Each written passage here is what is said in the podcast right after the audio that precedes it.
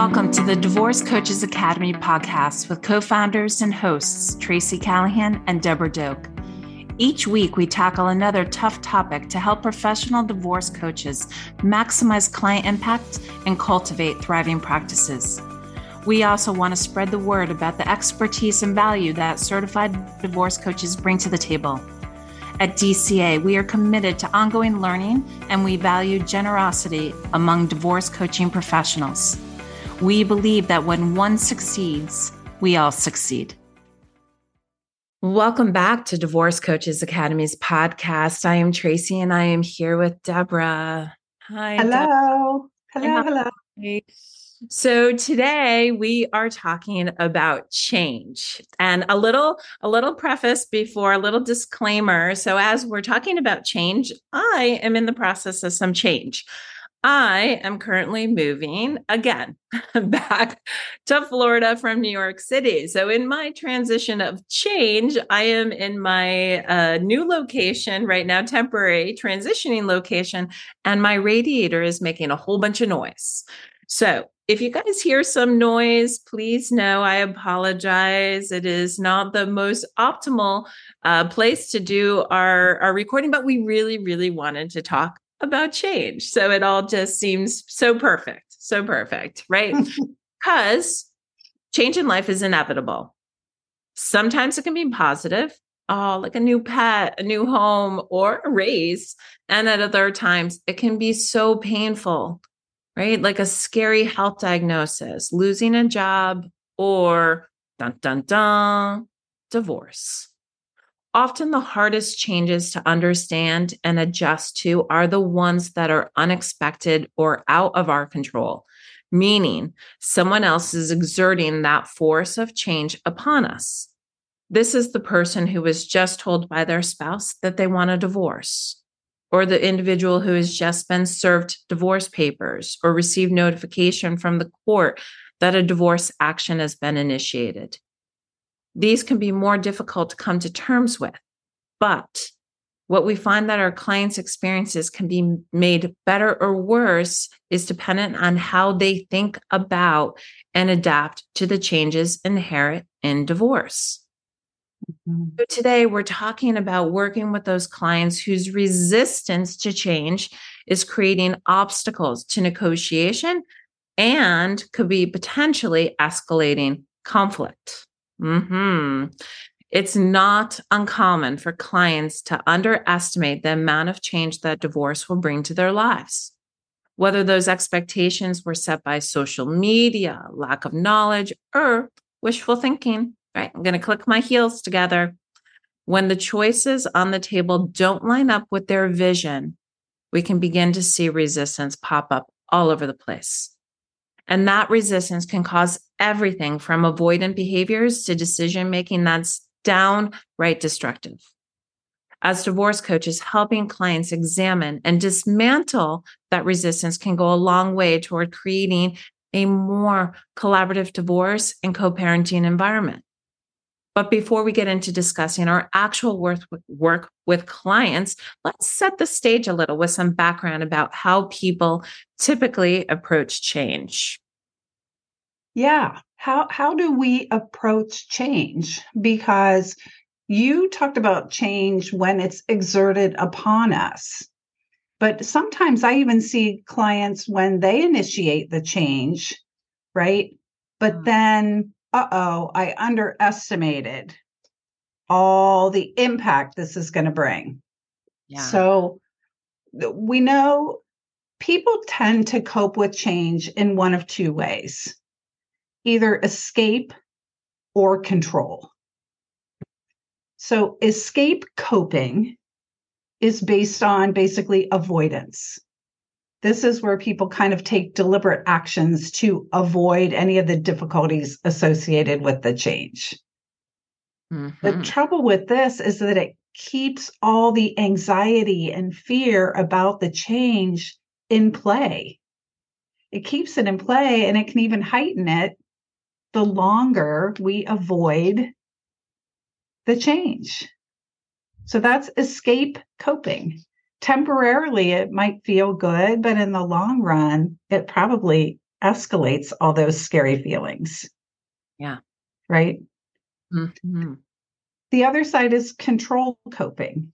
And there's adaptive and maladaptive control coping. I want to talk about both, right? Mm-hmm. Adaptive control coping is positive and proactive. This is somebody who says, Hey, I'm not a victim, not a victim of this change. What I'm going to do is manage my emotions. I'm going to get support. I'm going to do what I can to be part of the change. Mm-hmm. But we also see maladaptive control coping. And this is somebody who says, I hate uncertainty. And so I'm going to try to micromanage every part of this change so that there's no uncertainty and I know everything that's going to happen. Okay. and we know how that looks. We know what that looks like, right? Most of us respond to major change with a mixture of escape and control coping. But the adaptive control coping we know is the most productive option because we it's impossible to escape the reality of change in divorce and co-parenting for very long. Yeah. You'll get exhausted and likely cause some more unwanted consequences. Mm-hmm. You know, change, especially in the world of divorce, is difficult. It challenges how we think, how we live, the quality of our relationships, sometimes even our physical security, financial security, our sense of identity. So, most people are familiar with the stages of grief, but there's also a familiar and consistent process of change, too. And people usually react to change in four stages, and these are going to sound familiar. First, shock and disorientation. Yep.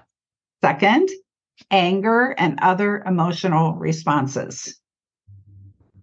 Third, coming to terms with our new normal, starting to accept that. And fourth, finally, is acceptance and moving forward. Now, as these changes are coming, our job is to help our clients work through these four stages, right? And they're more likely to progress successfully if they can acknowledge their feelings, explore the facts, this sounds like our work, right? Stay positive, draw on their support networks, and give themselves time to adapt. In other words, if they use these adaptive control coping strategies. Where we run into trouble is when clients get stuck in stage one, disorientation, or stage two, emotional responsiveness right? When they are resistant to this impending change and they get stuck in stage one or stage two, they're resistant to the change. Yeah. So, right? so what is resistance to change, right? Resistance to change in divorce and co parenting is an unwillingness to adapt to new circumstances or ways of doing things. And just sort of simply that. There I don't many, I don't want it to change. Yeah, I just don't. Right? I just absolutely with my entire being do not want it to change. And there are many reasons for resistance, but at its heart, at its heart, resistance is rooted in fear of the unknown and loss of control.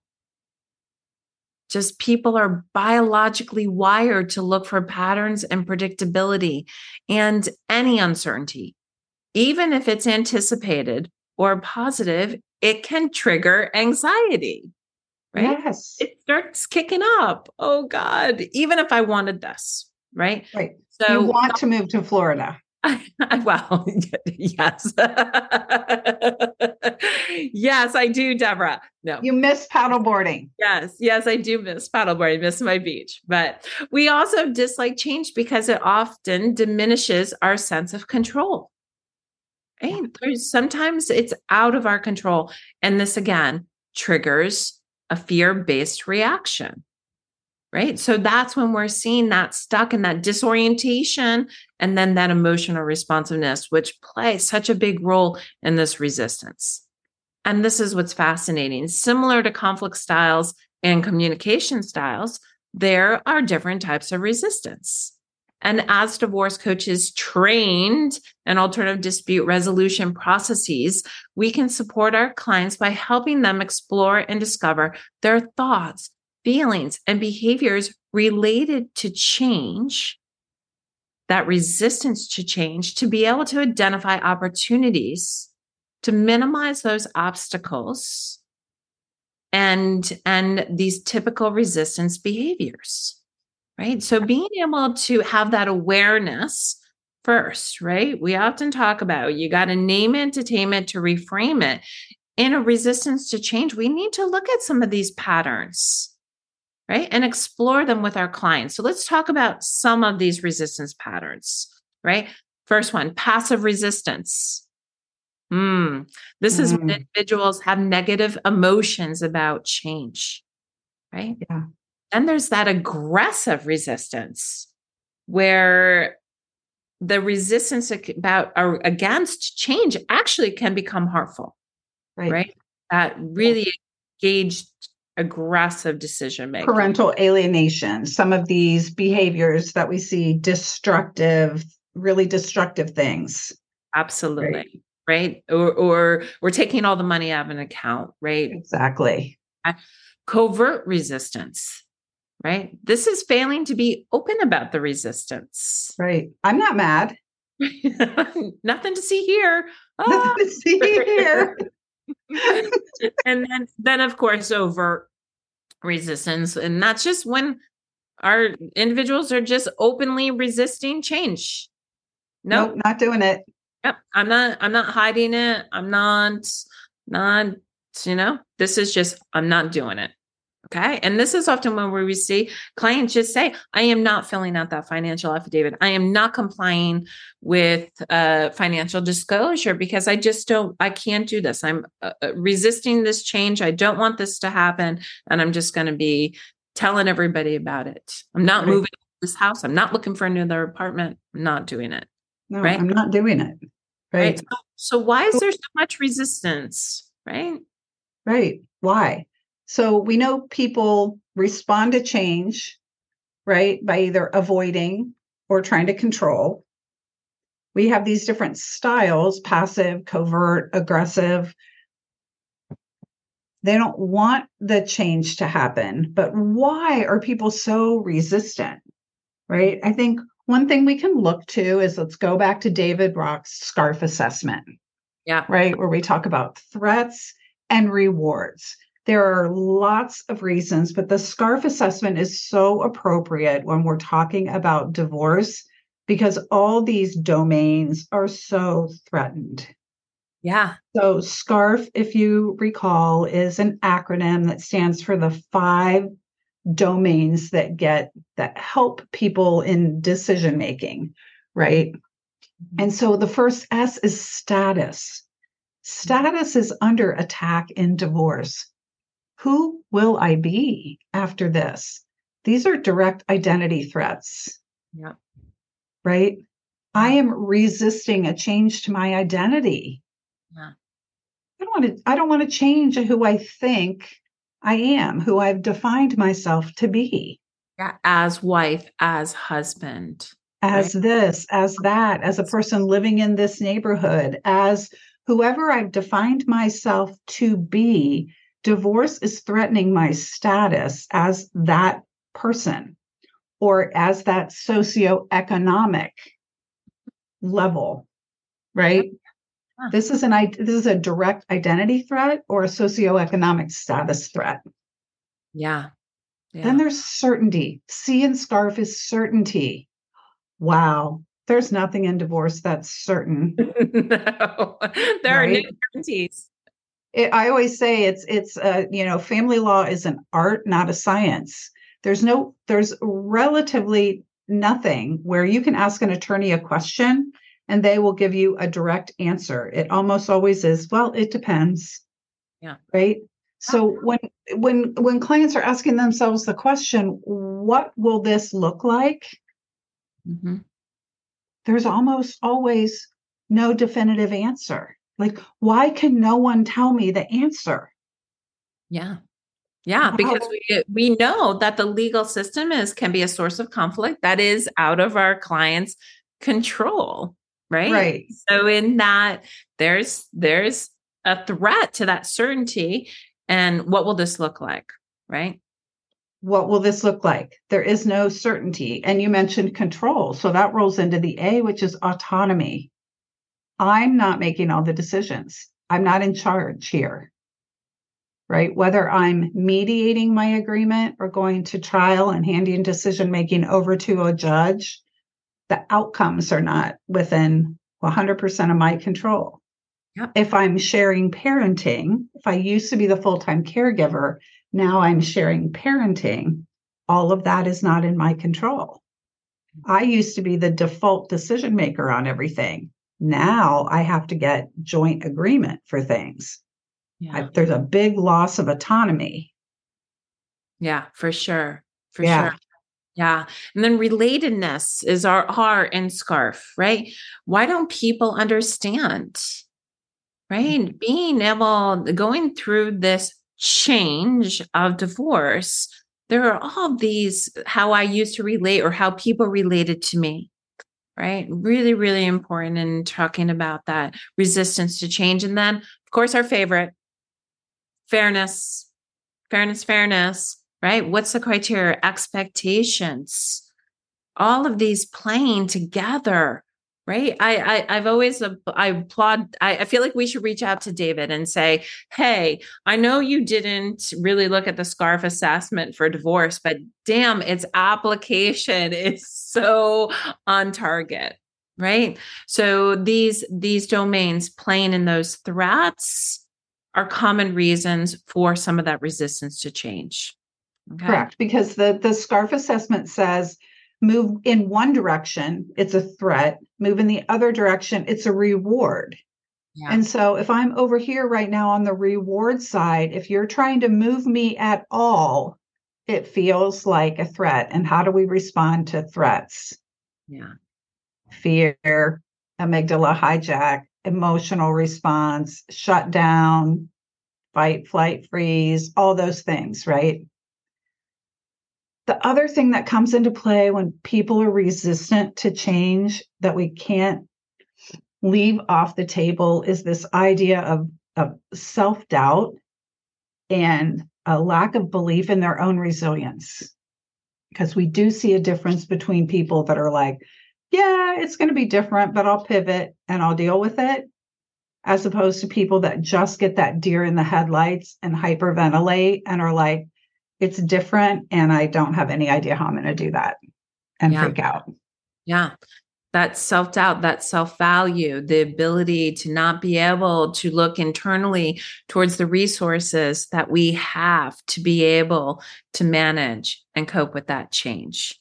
So, yeah really right those those and we see those individuals who have been able to experience and positively adapt to change that's what we call resilience right? Yeah. resilience and grit.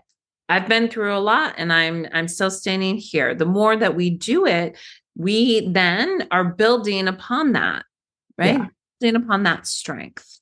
Building upon that strength. And so one of the frameworks we use in our divorce coach training and certification program is something we call clarity, which is helping clients identify obstacles, reset their expectations, get clarity about what it is they're trying to achieve. And I think this can be really important when it comes to helping them kind of bust through these scarf domains, their self doubt, their resilience, and this is getting into their self talk and helping yeah. them reframe some of these messages, right?